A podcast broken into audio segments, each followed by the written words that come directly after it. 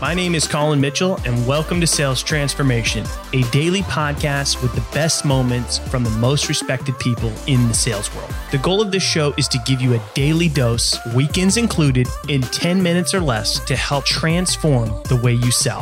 I hope you enjoy today's episode, and now to David to tell you what you can expect in today's episode.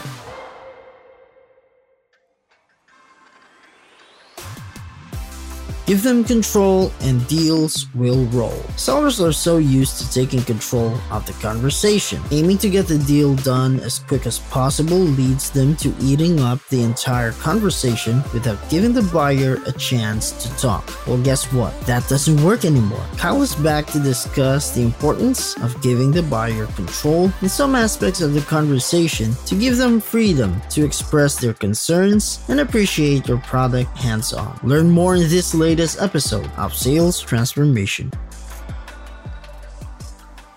What are your thoughts about even giving them control in the demo? So, in what way?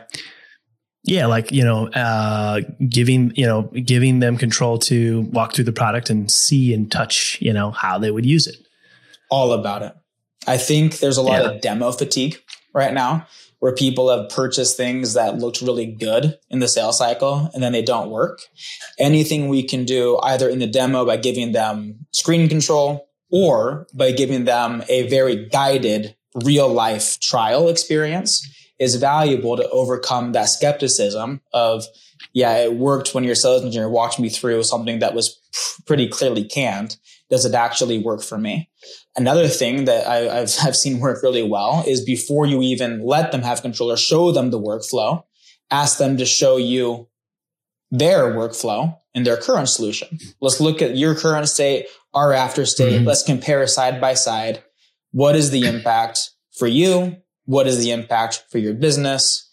Polish it off with the proof point, and you have a really emotional talk track that gets your buyer excited and envisioning how they would use the product. So if you have a product and a setup that allows your buyer to take control, there's nothing more compelling than saying, it's easy to use. I'll prove it. Go use it. So I think it's a great play. Yeah. I love the example of looking at their, current workflow, right? Why don't you show me how you're doing this today? Right. Because the interesting thing is a lot of times, just from having say you do a good discovery, you can't have a really solid understanding maybe of how they are doing things today, which is super beneficial for you. But also a lot of deals are lost to the status quo and them doing nothing, right? So you should know who your strongest competitor is, which is however they're getting that job done today. Yeah. If it's important, they always have a way to handle it right now. And unless they're coming banging on your door, begging for help, they don't yet feel like there's enough pain in their current state to run towards a new solution. So if we can't go really find major gaps and challenge them on pain they may not be aware of attached to the current state, it's really difficult to progress a deal.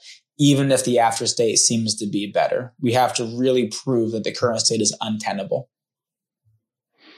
Yeah. And what is a good way for sellers to approach that, right? Because I think that's where a lot of people drop the ball, is not really tapping into, the doing nothing versus doing something. Yeah. The struggle with selling to buyers, any buyer and any persona, is when they think about a solution, they will almost always gravitate to the simplest, cleanest way to do it because they're not aware of the art of the possible. And so when I'm trying to work with the buyer, I need to go expand their decision criteria.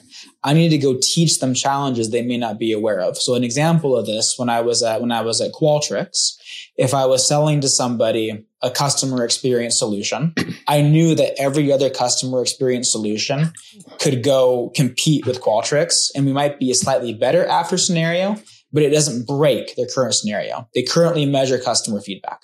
They have a solution in place. It's very difficult to find enough pain just comparing apples to apples. However, if I go layer on and I say, customer experience by itself is insufficient. if you're not also looking at the employee experience and the brand experience and at the product level, the experience, your CX measurement is worthless. So what I'm doing there is I just completely shattered their current state.